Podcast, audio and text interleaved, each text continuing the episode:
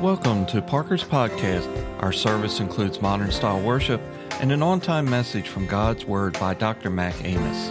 This week's guest speaker is Reverend Gary Cornelius. Let me ask you a question this morning. It's a loaded question. Um, have you ever been discouraged? Raise your hand if you've ever been discouraged. All right. I'm going to change the message. We're going to preach on lying this morning because I know most of you are not telling the truth. Have you ever been discouraged? We've all gone through that. I want to put something up on the screen. I stepped on the scales this morning, and this is what happened. It said, please use social distancing one person at a time. You had that happen? I don't know about you guys, but during this quarantine time, I noticed that there was something happening. Our pantry was getting full and then empty, full and then empty. And my shirts were getting tighter and tighter. Okay? So here's the question this morning, though. In, in, in seriousness, in our world that we're living in right now, I keep hearing people talk about the things that are happening and how they're discouraged.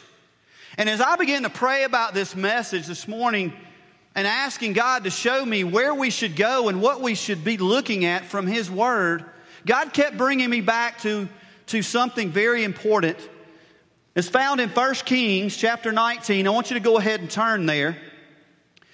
But here's the title this morning How can we defeat discouragement? I want to talk about defeating discouragement. And I want us to look at a story this morning of a guy that maybe we're familiar with. His name is Elijah. And let me give you the background before I read the scripture here. Here's what's going on with Elijah Elijah had just had a big showdown because in the nation of Israel, they had turned away from God. And most of the Israelites were worshiping the God, little g, of Baal. They were worshiping an idol. In fact, the king and the queen, Ahab and Jezebel, were worshiping Baal.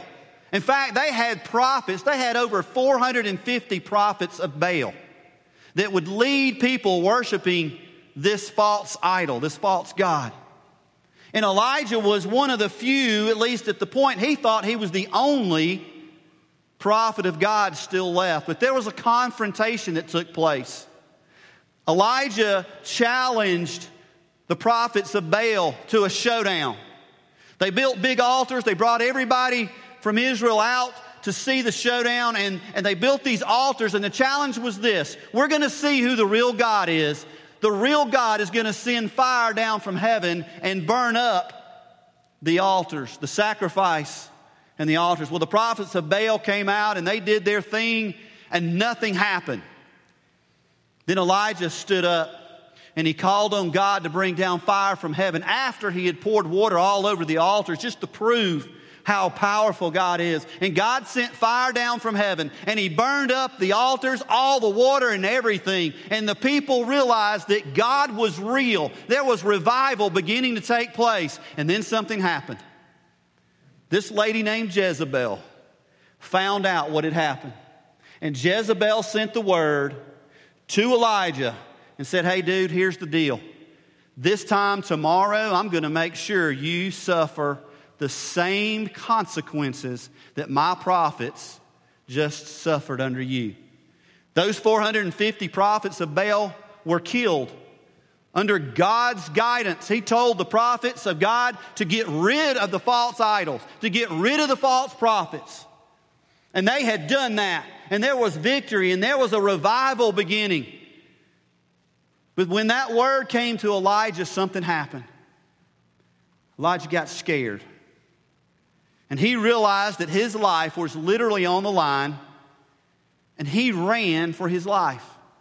And as we pick up the story, here's what's happening Elijah has run out into the wilderness, and he sat down under a juniper tree and he said, God, just go ahead and take my life. I am ready to die. It is not worth it. He was so scared and so discouraged and so frustrated that he was ready to die.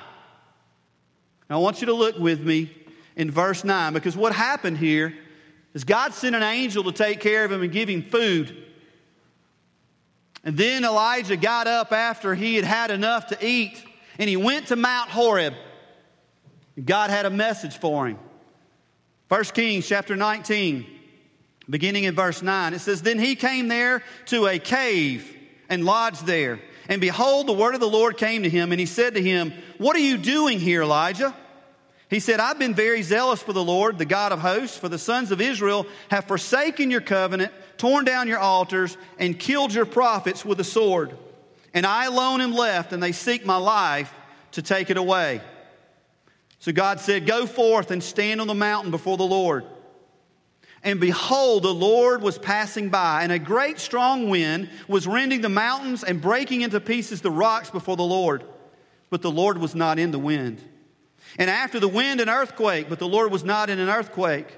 And after the earthquake, a fire, but the Lord was not in the fire. And after the fire, a sound of a gentle blowing wind. When Elijah heard it, he wrapped his face in his mantle and went out and he stood before the entrance of the cave. And behold, a voice came to him and said, What are you doing here, Elijah?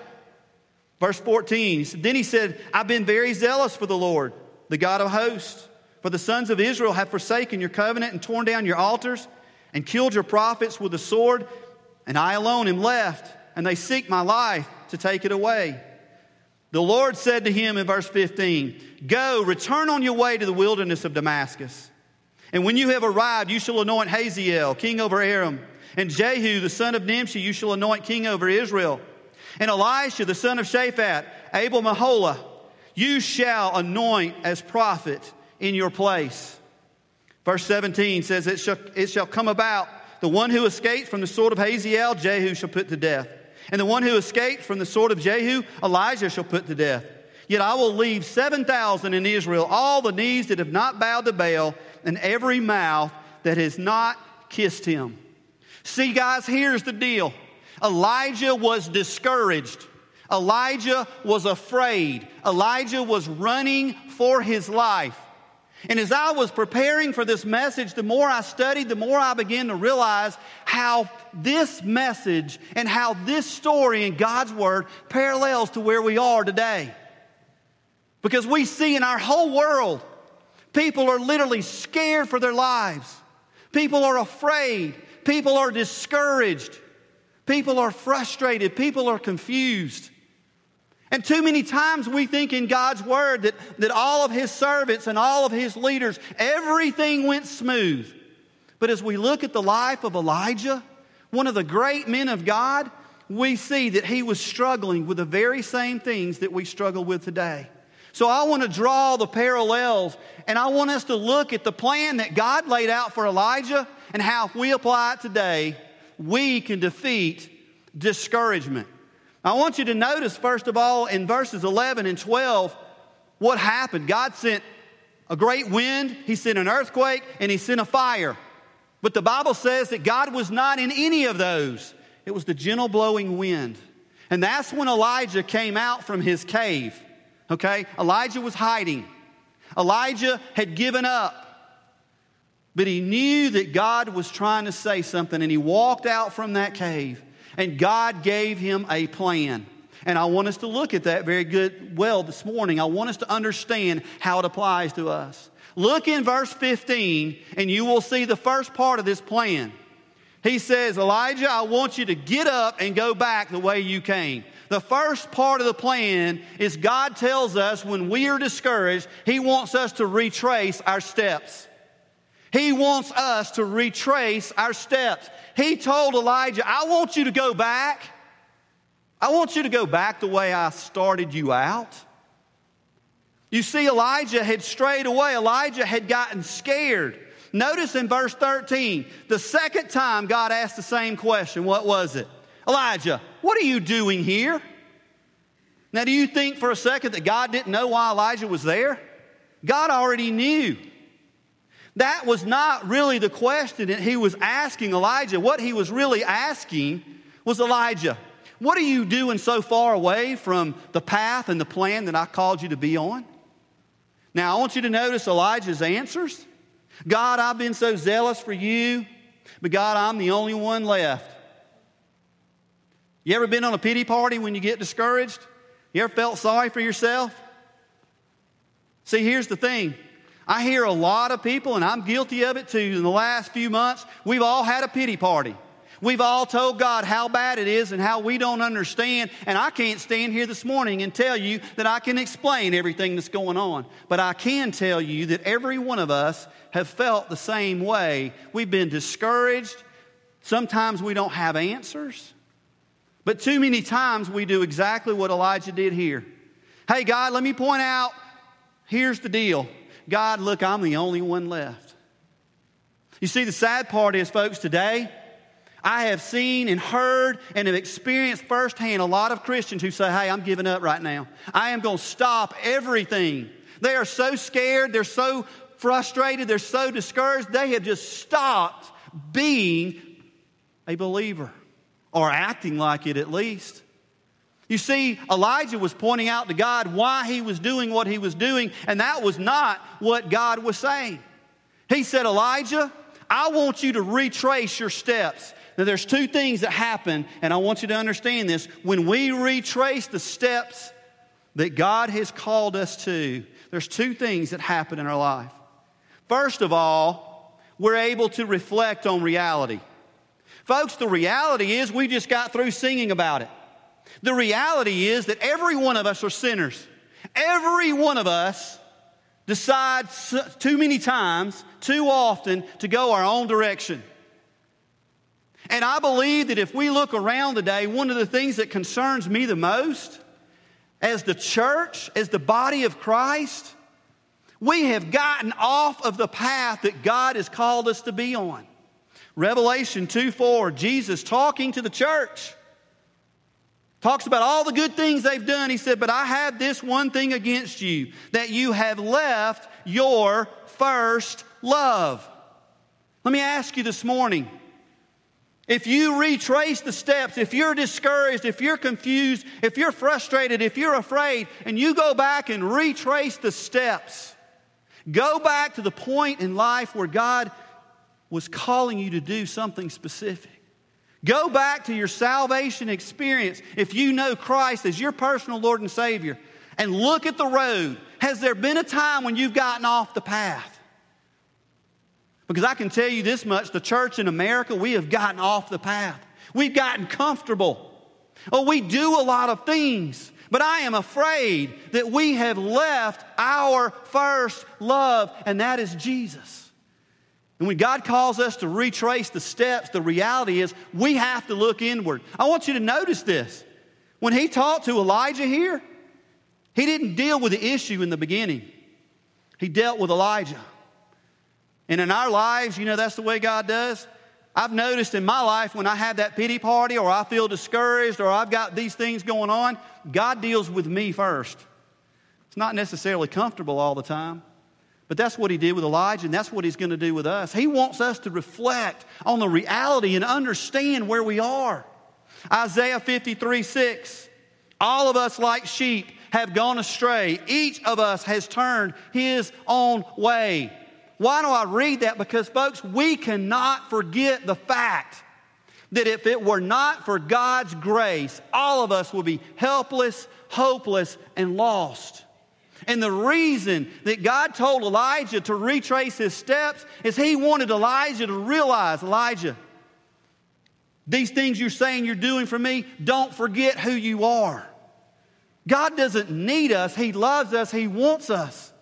But I am not going to be able to convince God that He needs me. God wants me. God will use me. But I have to face the reality that my sin gets in the way a lot of times of following God. My fear, my discouragement, whatever it may be, can stop me from being the person that God wants me to be. But remember, I told you there were two parts to this. Retrace your steps he says, and that allows us to reflect on the reality, but it also allows us to remember our call. Notice what he says in verse 14. And he talks about later on in the verse, he says, Elijah, I want you to go on your way. I want you to go back in the wilderness. And when you've arrived, you shall anoint. That's in verse 15. He says, Elijah, I want you to remember what I called you to do in the very beginning. I want you to go back where it started. And as I said earlier, have you ever thought about going back to where it started? Has there ever been a time that you have been so excited and so on fire for God that you are willing to tell anybody, anywhere, anytime what Jesus has done in your life? Now, if the answer is no, then we need to talk. Because I'm going to tell you something. When we realize that Jesus died for our sins, rose again from the dead, and that we do not have to spend eternity separated from God in hell, if you can't get excited about that, then you don't know Jesus. That's just the bottom line. And what he's telling Elijah here is listen, I want you to understand what I have called you to do. What were you doing before, Elijah? Where were you? He says, What, what are you doing here? When is the last time that you can go back in your life, and maybe it's today, and say, I've been obedient, I've been following God? Because when we remember our call, then God can get rid of the discouragement. When we go back and look at what God has done in our life, then we can begin to work through and overcome the obstacles that so often come. He said in verse 14, he said, God, I've been zealous for you. I don't know about you, but there's too many times where I can't say that to God. We need to be zealous for God. We need to be able to look back and see that. Galatians 5:13 says this: For you were called to freedom, brethren, only do not turn your freedom into an opportunity for the flesh, but through love serve one another. Well, I don't know what God's called me to do. He just said it right there. If you know Christ as your personal Lord and Savior, we're to love others, to serve one another. We don't have a choice. That's what He's called us to do. And that's what I'm pointing out. When God says He wants us to retrace our steps and to reflect on reality and remember our call, what He's trying to point out is are we doing what we're supposed to be doing from the very beginning? Are we where we're supposed to be? Think of the question what did he say to Elijah? What are you doing here? Elijah was not where he was supposed to be. God's word makes it very clear, but here's the question that we have to answer this morning. God's word says, Matthew 4 4, when Jesus was being tempted in the wilderness, Satan was tempting him, and he said, Satan, Man shall not live by bread alone, but what? By every word that proceeds out of the mouth of God. We have God's word to live by. But the question is do we really believe it? Do we really believe that this is God's word, or is this just a book? Is this just full of stories? Is this just something that, you know, we can read at bedtime or read when things get really bad to make us feel better? This is either God's word or it's not. And if it is God's word, we better make sure that we're living by that. Because you see, the second part of this is he told Elijah to retrace his steps. And once you are willing to do that, if you are going to defeat discouragement, then you have to move to the second part of God's plan. And it's tough. But he says, not only do I want you to retrace your steps so that you, that you can, can, can understand the reality and you can understand your call, so you can reflect on the reality and you remember your call. Secondly, he says, Elijah, I want you to re engage in battle. oh, battle? I didn't sign up for that. Yeah. In case you hadn't noticed it, we're in a battle today. We need to wake up and realize that there is a battle going on. And you're either on one side or the other. There is no in between. Elijah saw what was happening when he faced when he faced the prophets of Baal, the 450 plus prophets. He took it as an insult that they were willing to put down his God. Have you noticed in our world today that God doesn't seem to be in the forefront of anything anymore? Have you noticed that people sort of brush it aside? God's not real. It's not applicable today because we have knowledge. We have technology. We don't have to have God anymore, right? We are God, right? That's the same old lie that started in the garden when Satan himself said, huh, God really didn't say that. You'll be like God. And that is the same struggle that we face today. He says, Elijah, I want you to re engage in battle. Look at verse 17. Look at verse 17 there. He says, It shall come about the one who escapes the sword of Hazael, Jehu shall put to death. And the one who escapes Jehu, Elijah shall put to, Elisha shall put to death. He makes it clear we're not through. The battle's not over. And Elijah understood that.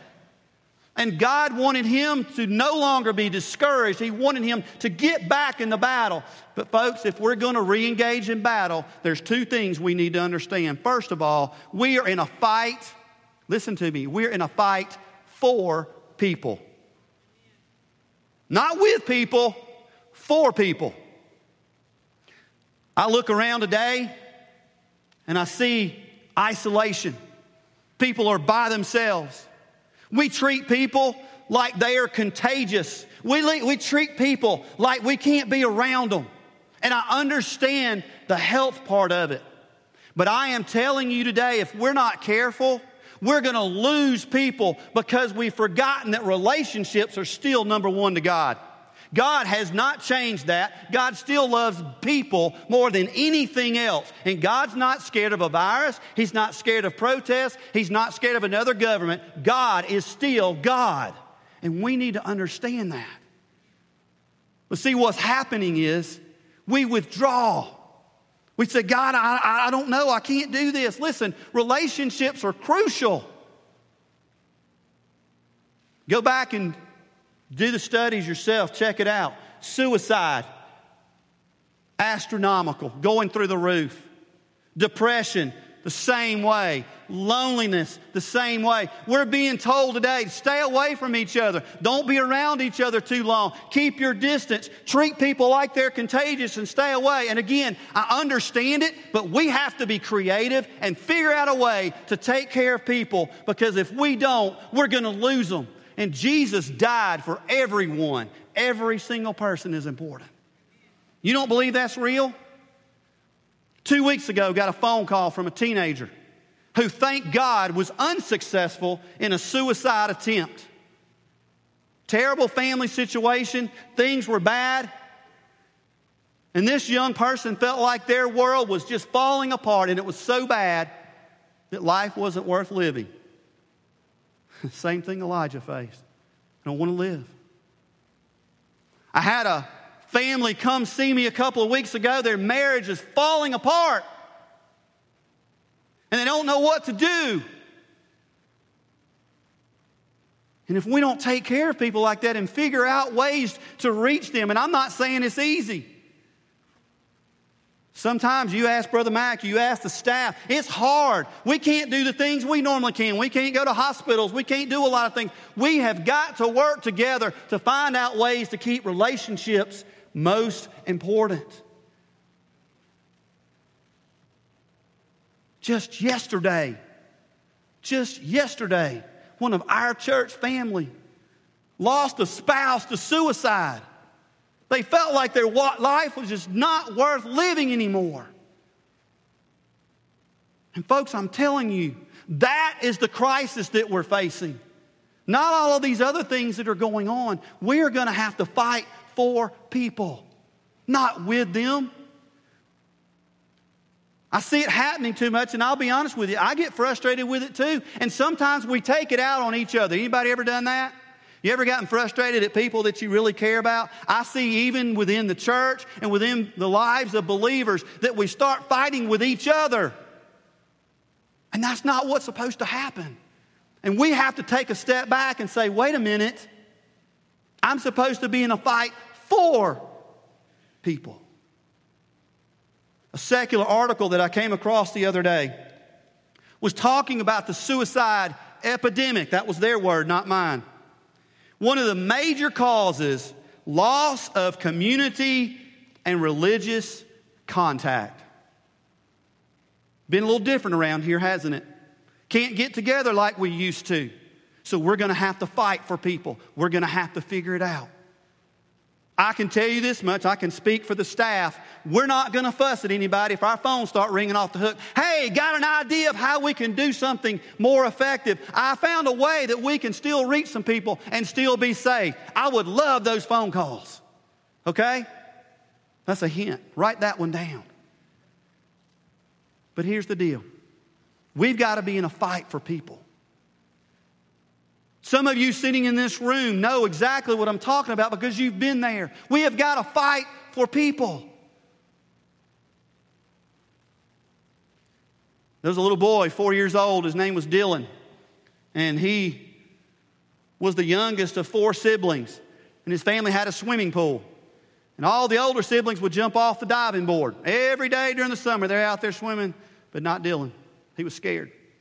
And one afternoon, they had a birthday party for Dylan, and one of their neighbors, his name was Daniel. Daniel was 95 years old, had served in World War II and the Korean War. He came over to visit, walking with his cane, and as he was sitting there, he heard the siblings making fun of and trying to entice Dylan to jump off the diving board. He would have no part of it. So Daniel went home, changed into his bathing suit, came back with his cane, walked up to the diving board, put the cane down, got on the diving board, and before he jumped in, said, Hey, Dylan, this one's for you. And he jumped in. And he said, I had not been on that diving board in 50 years. I was scared to death, but I knew that I had to do it. About one minute later, guess who jumped in the swimming pool? Little Dylan. See, that's a picture of how we're going to have to be. We may have to do some things that we're not used to, that we've never done before, that we've not even thought of. But if we're in a fight for people, we're going to have to do that. Which brings me to the second part of this that we need to understand. If we are going to re engage in battle, we got to fight for people. We have to fight against the enemy. We have to fight the enemy. Ephesians 6 12. Paul spells it out so clearly. And if this is not what's going on today, then I'm not up here talking to you. For our struggle is not against flesh and blood, but against the rulers, against the powers, against the world forces of this darkness, against the spiritual forces of wickedness in the heavenly places. Listen to me. Satan is the enemy. He is the one out to steal, to kill, destroy. Satan wants us to run. Satan wants us to hide. Satan wants us to be scared and to be quiet. That's what he wants. If you want to get upset, you want to get angry, get angry at him. He took on God. Don't think for a second he won't take on you and me because he thought he was. And as we look at this story of Elijah, we need to understand that. Elijah had to understand what the real enemy was. Who is really fighting against God? He wants to keep us away, keep us apart. Listen, folks, we need to make sure, listen to me, we need to make sure that we are fighting harder, harder for eternal life than we are for this life.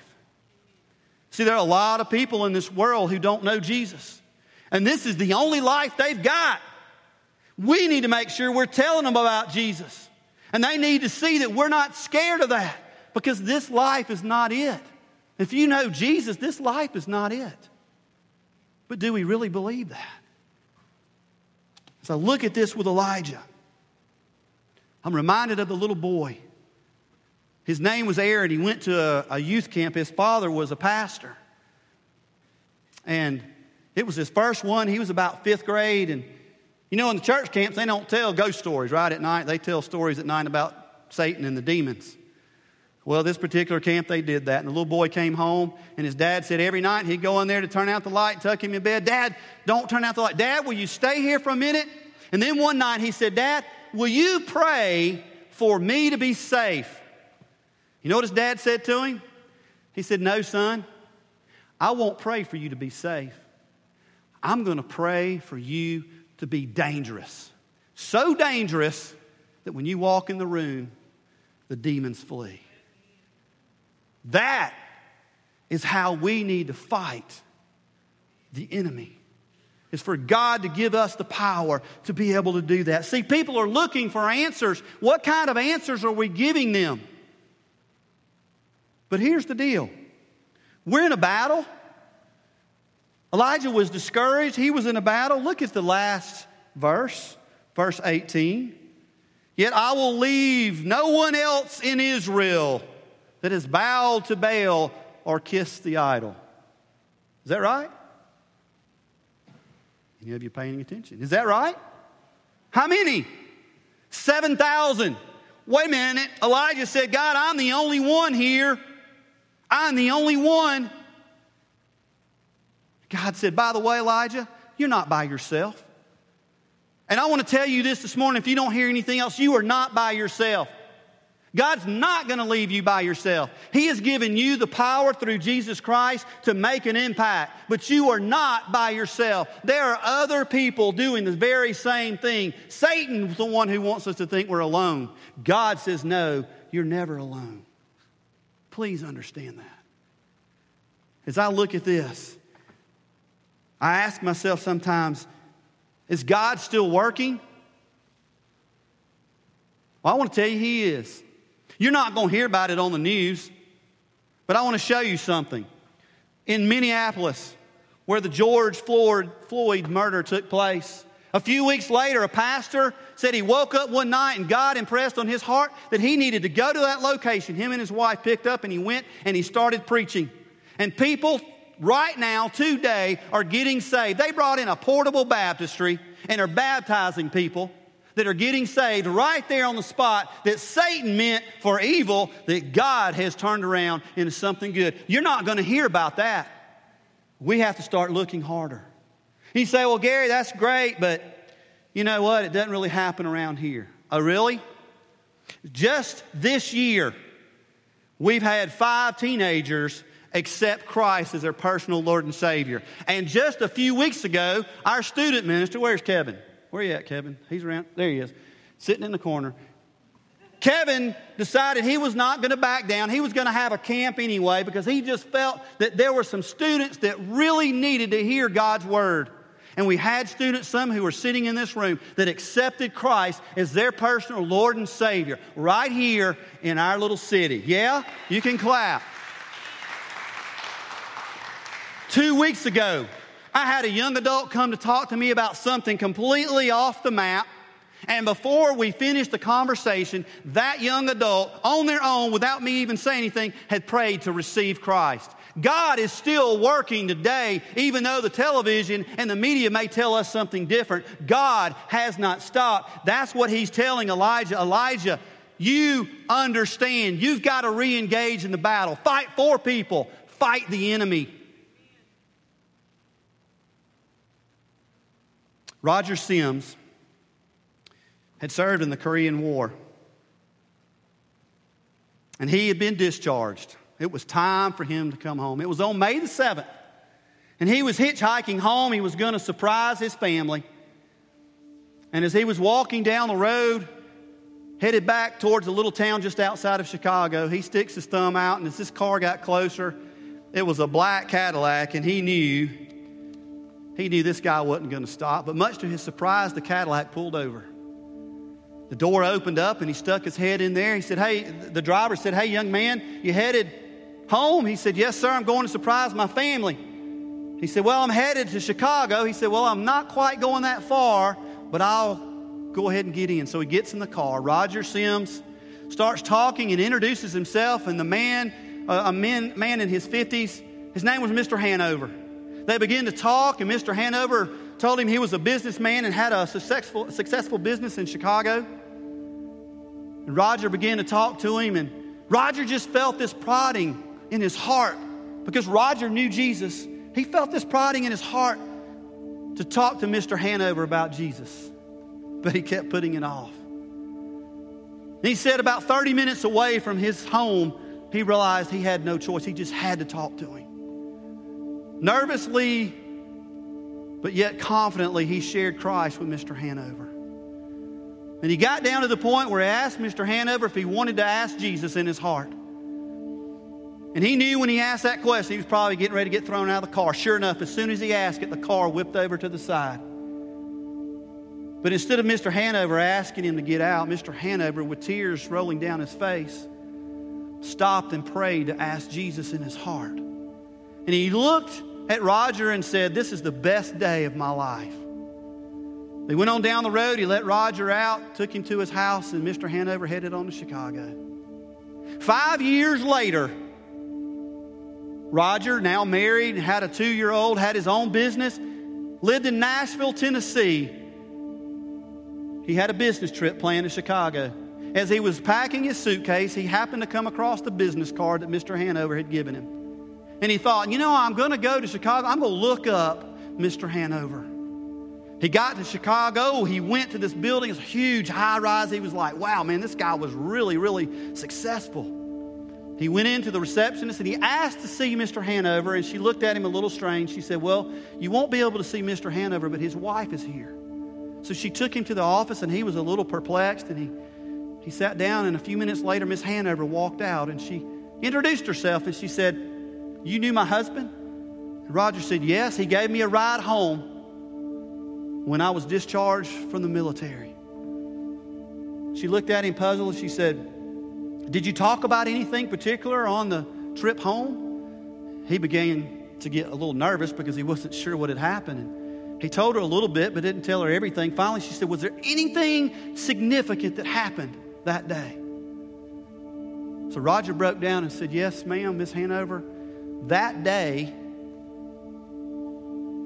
he accepted Christ as his personal Lord and Savior. She said, Do you remember when that was? He said, Yes, ma'am, I can remember exactly. It was on May the 7th. And she began to weep uncontrollably. And he knelt down in front of her and he said, What is wrong? Did something happen? What is wrong with Mr. Hanover? She looked at him and she said, He's dead. On May the 7th, coming home from a business trip, he was killed in a head on collision. And she still began to weep. She said, I had been praying for years for my husband to know Christ. And I thought God had broken that promise that God had given up. And I stopped living for God five years ago on May the 7th because I was so angry because I thought God had given up.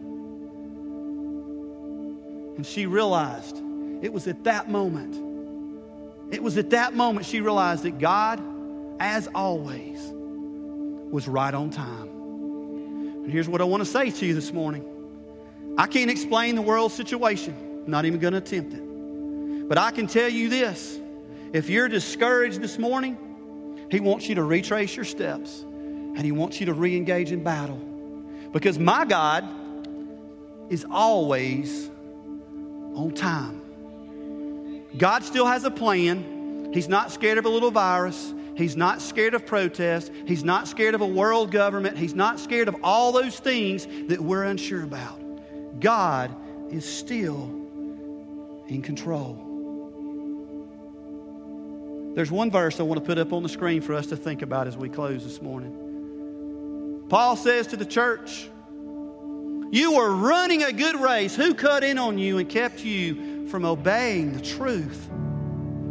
Let me encourage you this morning. No matter where you are, no matter where you've been, no matter what is going on in your life, God has a plan for you. He's not giving up on you. Maybe you've walked away from God. He's calling you back. Maybe you don't have a relationship with Him. Maybe you've never asked Jesus to be your personal Lord and Savior. Well, guess what? You're here this morning. He knew you were going to be here, and He wants you to have the opportunity to be a part of His family. Here's the awesome thing about God, though He never forces us to do anything. He asked Elijah the question, What are you doing here? I want us to think about that this morning. Where you are in your life, what are you doing there? That concludes this week's message from Reverend Gary Cornelius. Additional sermons and reference materials are available from our website at parkermemorial.com slash sermon dash series. Jesus said, I have told you these things so that in me you may have peace. In this world you will have trouble. I have overcome the world.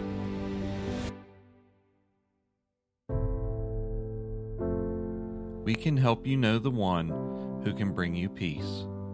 Find us on Facebook and Twitter at Parker Memorial Baptist Church, as well as our website at parkermemorial.com. May God bless you until we meet again.